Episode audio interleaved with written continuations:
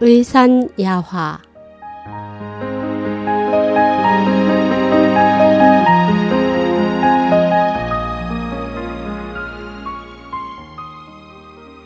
마음의 상처. 글 서옥님.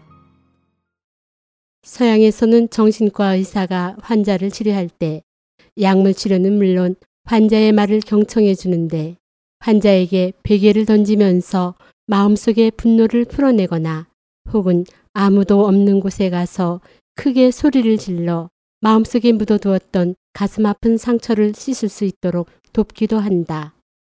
제니를 치료한 정신과 의사는 그녀가 괴부로부터 받은 상처에서 철저히 벗어날 수 있도록 괴부의 추도식을 열도록 했다. 빈소에 관을 마련하고 자신의 친구, 동료들을 청해 실제와 똑같이 했다. 이렇게 한 목적은 제니로 하여금 그녀의 기억 속에서 괴부를 지워버리도록 한 것이다. 추도회에서 제니는 아주 긴 추도사를 읽어 여러 면에서 괴부를 평가하고 이를 통해 글을 읽기로 했다. 그러나 운명은 마치 제니를 비우는 것 같았다. 갑자기 그녀의 남편이 말, 습관, 기호 및 심지어 공구를 내려놓는 순서까지 괴부와 아주 비슷해졌다.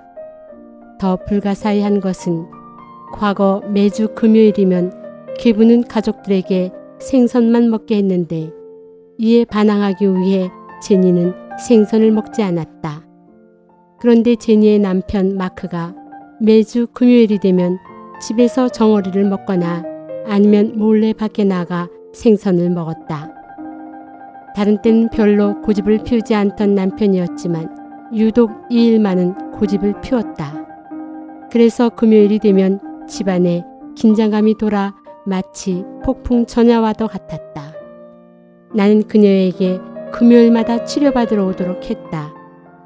그러나 그녀는 차 키를 찾지 못했다거나 아이가 아프다는 등 이런저런 구실을 대며 약속을 지키지 않았다.